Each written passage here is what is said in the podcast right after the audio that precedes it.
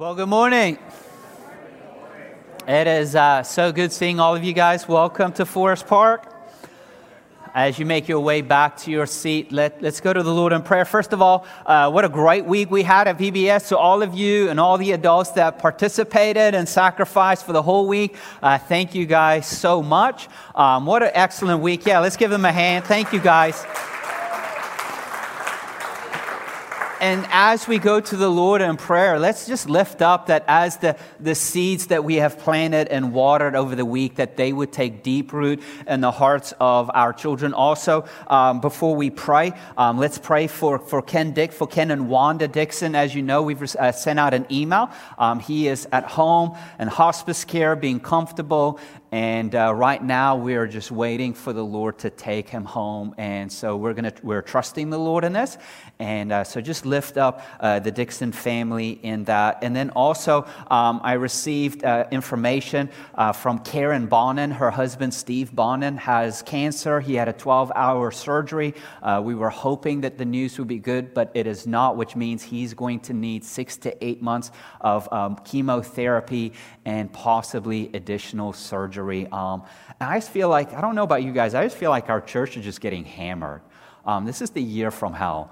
Um, I'm just being honest. And so let, us pray. Let's, let's ask the Lord to show up and move just in the midst of just such trying, difficult times. So, can you pray um, where you are, and then I will wrap it up as we go to the Lord in prayer.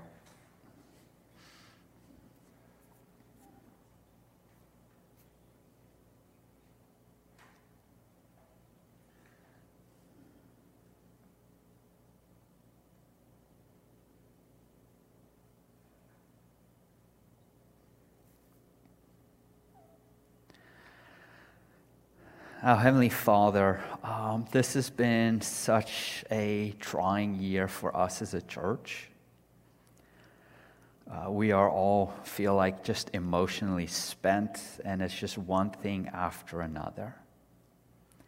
And yet, regardless of what's happening right now in our church, we know that you are good. We know that you are faithful. We know that we belong to you and that we know that you are committed in perfecting us, that you will never forsake us, you will never abandon us, that you who began a good work is going to finish it, even when we feel drained, because you are faithful, even when we are unfaithful. And so, Lord, we trust you. We live for you, our lives belong to you. And Lord, I thank you for the incredible week we had with our children. We thank you that the gospel could be clearly pro- proclaimed uh, throughout the week of VBS, Lord. And so, can you take the seeds of the gospel that we've planted and watered, Lord? Can you make it take deep root in the hearts of our children? Can you open up their eyes so they may understand the reality and the severity of their sin, that they will run to you, Lord Jesus, as Lord and Savior, begging for your forgiveness, knowing that you you have provided a way for them to be forgiven for what you've done on the cross for them. And Lord, we thank you. Uh, we lift up our families and we pray that you would protect them and provide for them and that you would make yourself known to them. Lord, and I, I pray for, for, for Ken into your hands. We commit him. He belongs to you and you have saved him and you are going to bring home safely. And I pray for Wanda and for the girls and for the rest of the family. Lord, can you provide them peace? And Lord, we lift up Steve. Can you bring healing? Lord, we're trusting you for a miracle. Lord, can you do something that we cannot do? Can you heal? And Lord, I lift up our church. Lord, I lift up our marriages. You know what's going on. Lord, we just give them over to you. Can you protect us? Can you help us to, to trust in you and cling to you? Lord, as we open up your word, can you speak to us? Can we see your faithfulness in your word? Can you help us to behold you and be in awe of you? And Lord, can this time right now, this next 20 to 30 minutes, be such a sweet time where you're intimately meeting with us, making yourself known to us? May we be encouraged by you. And Lord, for those who do not know you, may they uh, receive and hear the invitation of coming to you and find fulfillment in you. We ask all of this in Jesus' name. Amen. If you have your Bibles, let's turn to 1 Corinthians. We're going to be in 1 Corinthians chapter 7, uh, verse 25, as we're continuing our series through uh, the letter to the Corinthians. And, and, basically, what's happening in this letter, Paul is, is writing to the church of Corinth, addressing various issues. And, and basically, his main message in every issue that he is addressing, he's kind of reminding them of who they are in Christ. He's reminding them that they are God's holy people, that they belong to God. And if that is true, they must become what they are. In other words, if God has made you holy, what must you become? You must become holy. And so, as God's holy people, they must mature in purity. In other words, in holiness, becoming more distinct from this world. And the more they grow in distinction from this world, the more they grow in holiness and purity, the more they will grow in unity. And so, that's my hope for us as a church that as we look at these various issues that they went through, these issues are applicable to us, that they, we would be encouraged to mature in purity, to grow in holiness. Why? Because we've been made holy by God, that we will become what we are. Now, as we look at our text today, Paul continues to address the matters that they wrote about.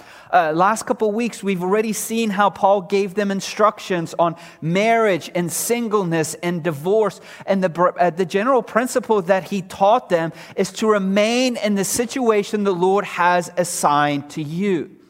That means that regardless of your circumstances, whether you're married or whether you're single, whether you're in a good marriage or in a bad marriage, or whether you're going through a divorce or have already been divorced, right now in your circumstances, you can serve and please the Lord by keeping His commandments.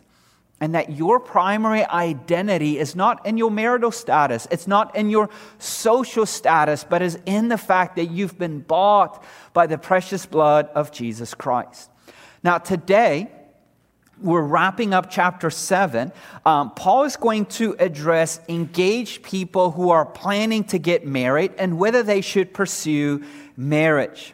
Now, it does seem like at first when we look at it that the Corinthians might have believed that it was sinful to get married considering the present distress. And Paul responded like, it's not sinful to get married. It might not be the wisest at this time. And so one of the works we kind of need to do um, is to figure out what in the world does Paul mean by this present distress and how do we apply this to our lives? Because i know this is part of the passage where people debate whether you should get married or not and i don't know if it's really paul's intentions.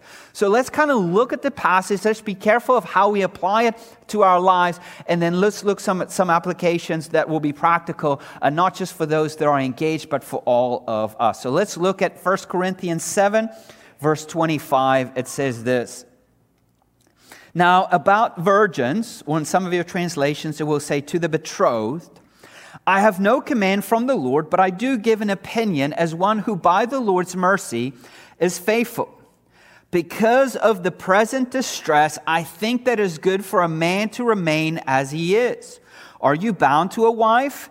Do not seek to be released. Are you released from a wife? Do not seek a wife. However, if you do get married, you have not sinned. And if a virgin marries, she has not sinned. But such people will have trouble in this life, and I am trying to spare you. So, right off the bat, we see Paul is addressing a group who are betrothed. In other words, they are engaged and they are in the process of getting married. And again, right off the bat, Paul tells us in verse 25, he says, I have no command from the Lord. In other words, he is saying, look, Jesus didn't really give instructions on this particular situation because this particular situation did not come up in his ministry context. And so Paul says, I don't have any commands from the Lord, but I do offer an opinion, a recommendation. So basically, verses 25 to 40, he shares his reason opinion or his reason recommendation on this matter. So that means that what Paul has to say on this matter is not a command, but rather an advice, rather an opinion by which the church could, could either take it or not. So, what's the opinion? What's the recommendation that Paul gives them? Look at verse 26. He says this because of the present distress, I think that it is good for a man to remain as he is. So, what's his opinion? What's his recommendation? Because of this present distress, remain as you are. Now, the question we have to ask ourselves and try to answer is what does Paul mean by this present distress? Um, and I'm just going to give you a little footnote here. Um, I could be wrong.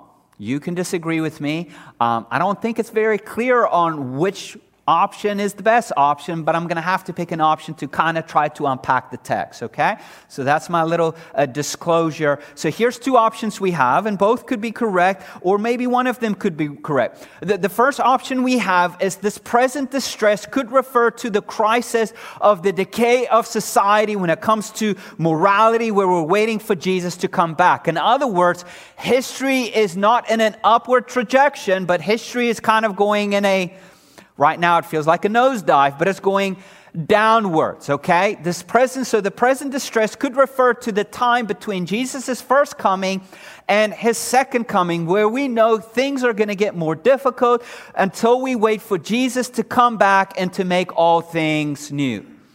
That's option one.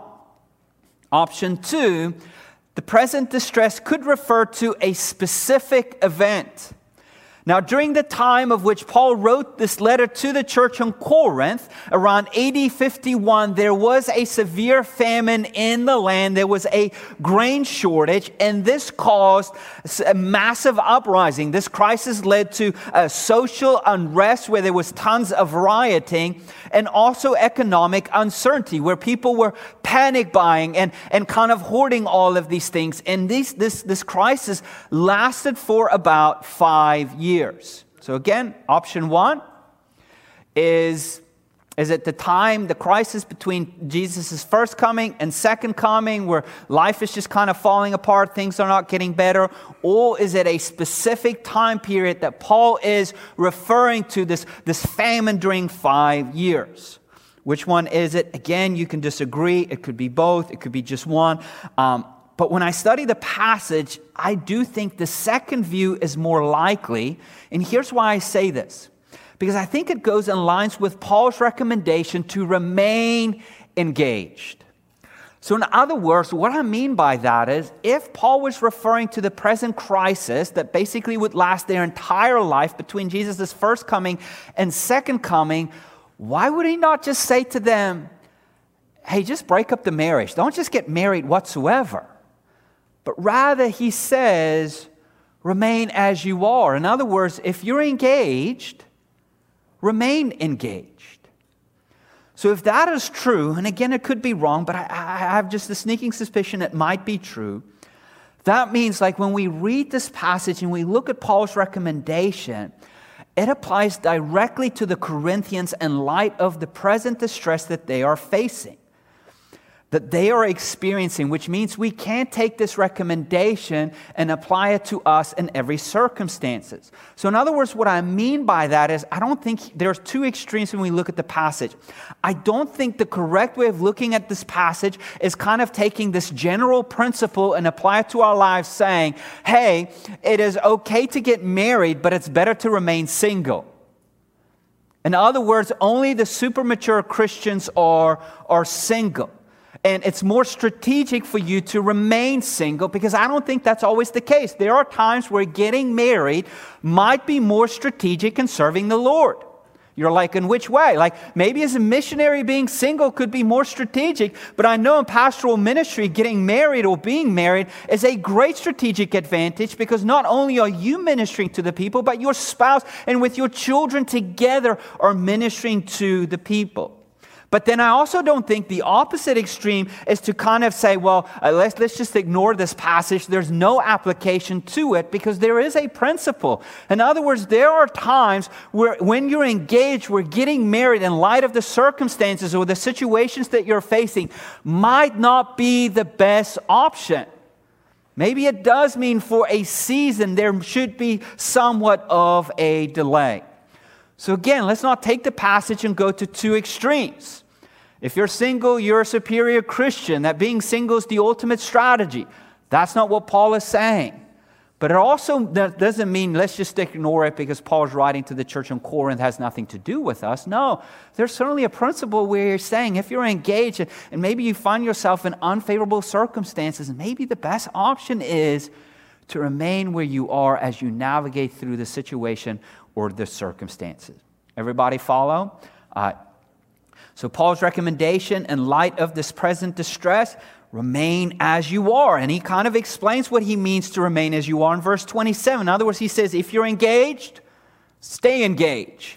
If you're single, don't get engaged, stay single. In other words, wait to marry until this present distress, whatever it is, dissolves. And again, this is an opinion from Paul, not a command. And he reminds them in verse 28 But if you decide to get married, You've not sinned. And then Paul gives them the reason why he gives this recommendation. By them getting married, he is saying, You're kind of complicated life a little bit more. Because of this present distress of what they're facing, life is already difficult. Getting married is not going to make life easier is going to make life a little bit more difficult. And Paul says, I desire to spare you from these unnecessary hardships. So here we kind of see his heart. Like, why is he recommending to those who are engaged to not marry at during this present distress? Because he does not want them to go through unnecessary hardships. He's trying to spare them from that because marriage does not fix your problems. What does marriage do? It complicates it, it makes it more difficult. And he continues to further explain why he says to them, Do not uh, remain as they are. Look, look at verse 29 here. He says, This is what I mean, brothers and sisters. The time is limited. So from now on, those who have wives should be as though they had none those who weep as though they did not weep, those who rejoice as though they did not rejoice, those who buy as those who, that didn't uh, own anything, and those who use the world as though they did not make full use of it. For this world in its current form is passing away. Now, now this is kind of like just weird the way Paul puts it, but basically what he is saying is this here's the reason why you need to remain as you are during this present distress, because the appointed time is short. Like life on this earth is short, which means as Christians, we should prioritize eternal realities over transient realities. In other words, how do we view marriage? We should view marriage in its proper place. Is marriage eternal? No, which means it is temporary. So, so the Christian, when the, the, the five examples, would, as Christians, we should view marriage and mourning and rejoicing and buying possessions and using worldly things in its proper perspective. Like these five things that Paul mentions to us, they're not inherently sinful. They are good gifts from the Lord that we can still use to bring glory to God but they are not of ultimate importance. Why? Because they are temporary. And as Christians, we must view these activities in its proper place as one plans about what to do, especially in a time of crisis. In other words, what Paul is saying is, and maybe this will be more helpful for you guys. When we find ourselves in a time of crisis, and we feel like our wall, wall, walls are closing in, our world is falling apart. We have a tendency to think that life is over, right? And what Paul is saying, in a sense, is no, think about it with eternal realities. As you find yourself in a crisis and you feel like your world is falling apart, as we think about eternity, all these things are passing away, which means what about our crisis? Is our crisis eternal? No. Our crisis might be big and our crisis might be severe, but our crisis is only temporary. And so we need to view these things from the world that are passing away from that perspective. They are only temporary, which means that as we navigate through this crisis, we have to have eternally in mind. In other words, it's like, yes, I'm in this crisis and I feel like everything is falling apart, but it's going to be okay. Why? It's going to come to an end. We don't know how long, but we know it is temporary. And this is what Paul is meaning. We have to look at the activities of this world like our marriage, like the season we find ourselves in mourning, or the season we find ourselves in rejoicing, or the seasons we find ourselves should I buy this house? Should I not buy this house? Should I buy this car? Should I not buy this car? Should I go with this career? Should I not go with this career? Should I move here? Should I not? All of those are big decisions that we have to make, and we kind of run around in circles trying to figure out what's the best thing to do. And I think a principle that Paul gives us is saying, hey, those things are good things, and those things are somewhat important things, but those things are not ultimate importance. Why? Because they are temporary. And even, let's say, hypothetically, you make the wrong decision and you buy a house that ends up being a money pit, are you going to live in that house for all eternity? No. It is temporary. It is fading away. It's not going to be transferred into the next world the world that Jesus is renewing, that making everything new. So that's what he's trying to remind them of. Time is short. So, so here's the reason why Paul gives this recommendation on remaining where they are. He desires to spare them from any unnecessary hardships. He wants to remind them that time is limited. All of these worldly activities, they need to be viewed in its proper perspective, that they are fading away, they are not eternal. And then he gives the third reason for his recommendation. Look at verse 32. He says this I want you to be without concerns. The unmarried man is concerned about the things of the Lord, how he may please the Lord. But the married man is concerned about the things of the world, how he may please his wife. And his interests are divided. The unmarried woman or virgin is concerned about the things of the Lord so that she may be holy both in body and in spirit. But the married woman is concerned about the things of the world, how she may please her husband. I'm saying this for your own benefit, not to put a restraint on you, but to promote what is proper, and so that you may be devoted to the Lord without distraction. So Paul continues saying, Why should you remain as you are? In light of this present distress because I want you to be without concerns. In other words, he does not want them to be tied up with unnecessary anxieties, especially in light of the present distress. Because if you're unmarried and you find yourself in a crisis, it is a difficult time, but it's not as difficult when you have a spouse and when you have kids. So, for example, when I was single and I made a dumb decision, it impacts me. Yeah, sometimes it's a big deal, but sometimes it's not as big because I'm single. But if I'm married and I have children and I make a dumb decision, now it impacts. And Paul is saying, especially in this time of crisis, here is an opportunity to serve the Lord in a way that does not distract you. You could be more devoted, but when you're married and you find yourself in a crisis, not only do you have to worry about yourself, but you also have to worry about your spouse and your children. And look, now he applies this principle of remaining where they are in light of this present distress, and then he provides this final conclusion. Look, look at verse, um, look at verse 36 it says this If any man thinks he's acting improperly towards the virgin he's engaged to, if she's getting beyond the usual age for marriage and he feels he should marry, he can do what he wants. He's not sinning. They can get married. But he who stands firm in his heart, who is under no compulsion, but has control over his own will, and has decided in his heart to keep her as his fiancee, will do well. So then he who marries his fiancee does well but he who does not marry will do even better. So, in other words, Paul is not asserting that in overall, in all situations, marriage is fine and singleness is better, but rather he is talking about in light of this present distress. that they are facing, it is good for engaged couples to hold it off, to remain as they are until they navigate through it. And then in verse 39, he reminds them of the weight and the responsibilities of marriage. He says this A wife is bound as long as her husband is living. But if her husband dies, she is free to be married to anyone she wants, only in the Lord.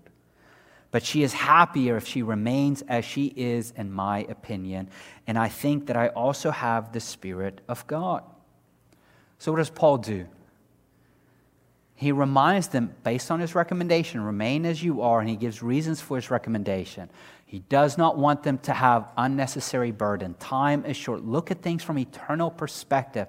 Do not have concerns or unnecessary restraint on them in this time of distress. And regardless of what they choose, they're, they're not sinning. It's just one way might be more wise than the other. And then he graciously reminds them think about the weight of marriage think about the responsibility of marriage. Marriage is not eternal, marriage is temporary, but when you enter into that covenant, what gets you out of that covenant? Death. That is the weight. And then Paul wraps it up and he says, um, and I think I also have the Spirit of God.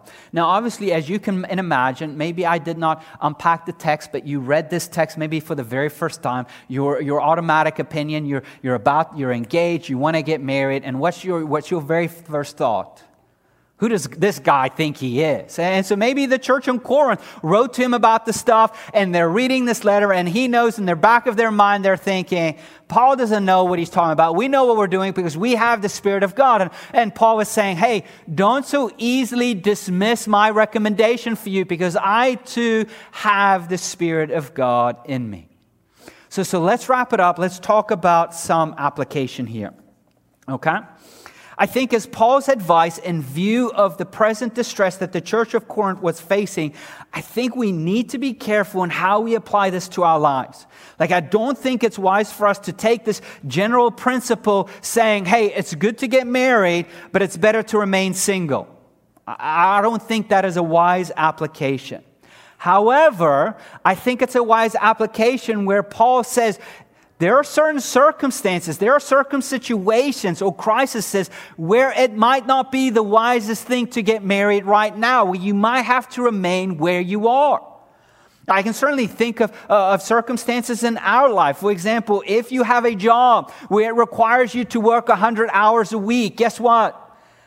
I don't think marriage is going to be the best option for you unless you quit your job and find a new career because anybody wants to be married to somebody who works 100 hours a week. You want to sign up for that? No? Okay.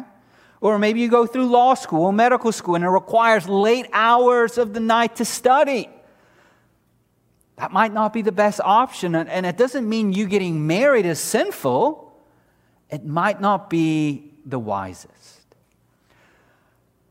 Now, for some of you are like, what does that have to do with me? I think here's two applications that's applicable for everybody in light of the passage. The first one is this based on Paul's recommendation of remaining where you are in light of the present crisis, like a kind of a little um, undertone theme that really he, he's unpacking is this, if you're taking notes, is this. Consider the responsibility and commitment of marriage. That's what we need to do. Like, in other words, marriage is not something we should just willy nilly get into even if you are married, you need to constantly be reminded of the responsibility and the weight that you've signed yourself up for because marriage is for, for life. Marriage is, is hard work. If it was easy, there will not be such a thing as divorce. But divorce has become a reality for almost all of us. Marriage is hard because think about the recipe of marriage. It's really a recipe of a disaster. When you have one self centered, selfish, narcissistic, prideful person living by himself, and you add another selfish, prideful, narcissistic, insecure, neurotic person, and you put them together, one plus one equals life is better, right? No, like, like, like it equals a recipe for a disaster. And this is what marriage does. Marriage reveals to you how selfish, how self centered, and how prideful and how insecure you are. It brings out the very worst out of you. Anybody want to sign up for that? Like, like, like, really think about the vows. I know in today's marriage, we really don't give vows. We're like, oh, I love you, you complete me. That's not vows. That's just you expressing how you feel. But if you really think about the vows that you're making, you're saying, I'm committing myself to you. I'm going, regardless of how you act, I'm going to love you. I'm going to honor you. I'm going to respect you. I'm going to cherish you. I'm going to forsake all others and be faithful to you as long as we both shall live. Which, in other words, the only condition is death. But in the covenant that you're making, you're saying, regardless of how you're acting, whether you've gained 500 pounds or whether you've just this mean person, I'm going to serve you. I'm going to love you. I'm going to honor you. And the only thing that's going to make me cause to break that commitment is if one of us dies. Like, who wants to sign up for that? And yet, what does the Lord do? The Lord uses marriage and he saves us. How does he save us through our marriage? Not providing us by, with a good spouse, but providing us with a spouse that draws out that sin and exposes that sin for what it is. And until we come to the position where we realize it's not our spouse's fault for why we're acting, but rather the sin inside of us, the Lord exposes it and the Lord graciously deals with it. Consider the weight and responsibility. Now, I will tell you this in my years of ministry my number one responsibility of officiating a marriage is not the, the ceremony. I think it's better maybe to hire an actor, he'll probably do a better job than me. But the most important task for the pastor who's officiating it is to prepare the couple with the commitment and the weight of responsibility. And if that pastor refuses to do that, you should tell him he shouldn't be doing what he's doing. Because the role of the pastor officiating it is helping the couple make the covenant with one another and with God. And the audience is bearing witness. And how cruel will it be to sign two kids up for something they don't know what they're really signing up for? Consider the weight and the responsibility of marriage. Marriage is hard, marriage is difficult, and yet we see the Lord's grace working in marriage where He redeems us as He exposes our sin. So if you're about to get married, consider the weight, consider responsibility. If you are married and you want to give up, consider the weight, consider the responsibility. I know it is hard, and I feel like you, you might be hating the other person. You hate their guts, you hate the very presence of them because they make you so angry. And yet, that is God graciously exposing the sin inside of you because He does not want you to continue to live with that sin. He wants to bring it out so He can deal with it. So, my advice to you is run to the cross of Jesus Christ, where He has paid for it, where He can set you free, where there can be forgiveness. The, the second application is this if you're taking notes, and I think it's applicable for all of us. As Christians, we need to view the things of this world in its proper place. We need to view the things of, its, of this world in its proper place. The things of this world is temporary. Okay? Y'all know that? The house you just bought is temporary. Your spouse and your children, I hate to admit it, they're going to die. It's temporary. The new puppy you got, temporary.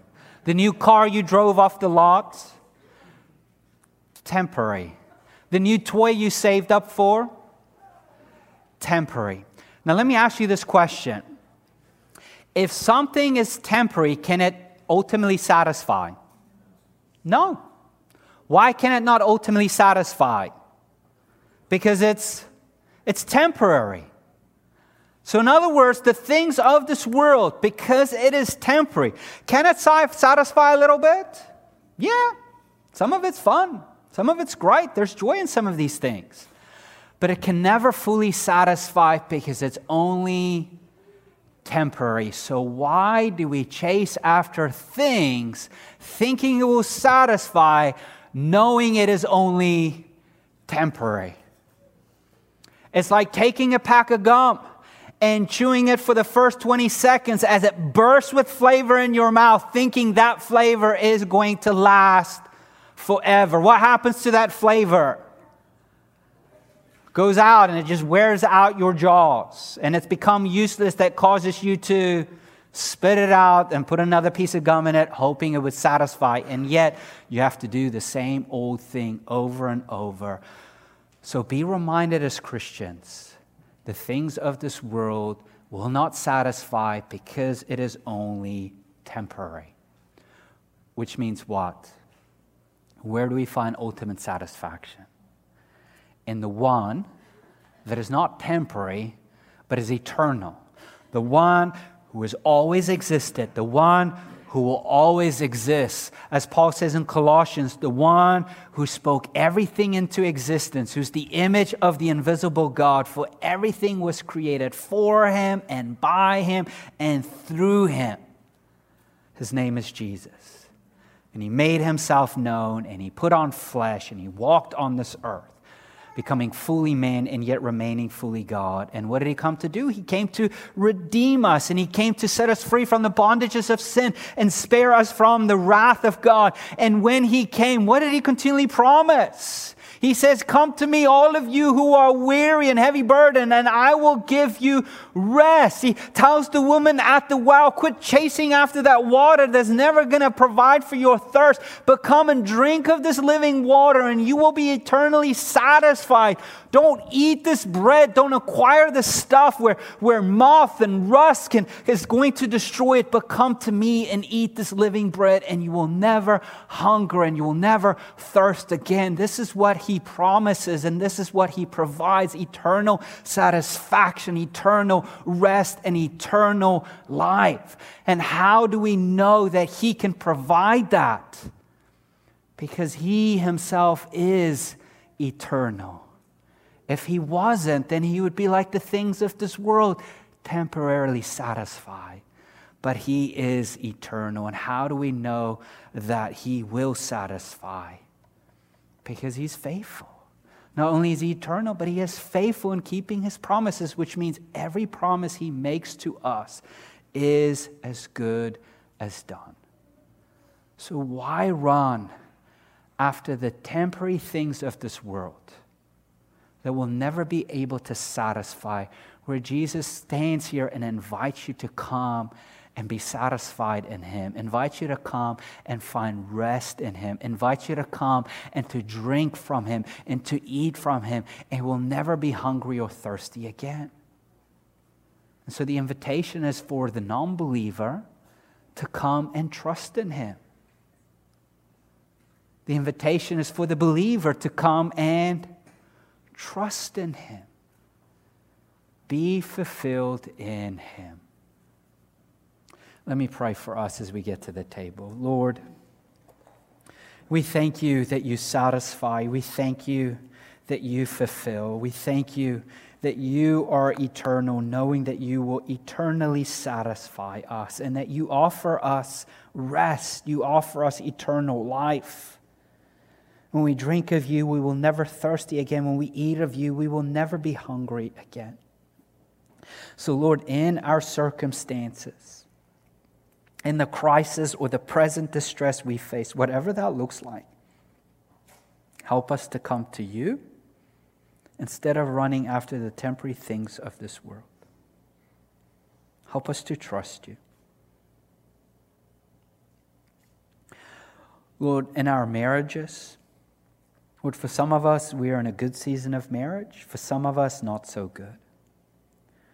Can you help us to see, first of all, that our marriage are not meant to satisfy, but you do use them to save us where you expose our sins. And so, Lord, can you help us in our conflict? Instead of blaming our spouse, help us to inspect our own hearts and help us to confess those sins as you bring them to light. And for those that are about to get married, can you give them wisdom? Can you give them clarity of whether they should remain as they are or whether they should continue? So please help us, Lord.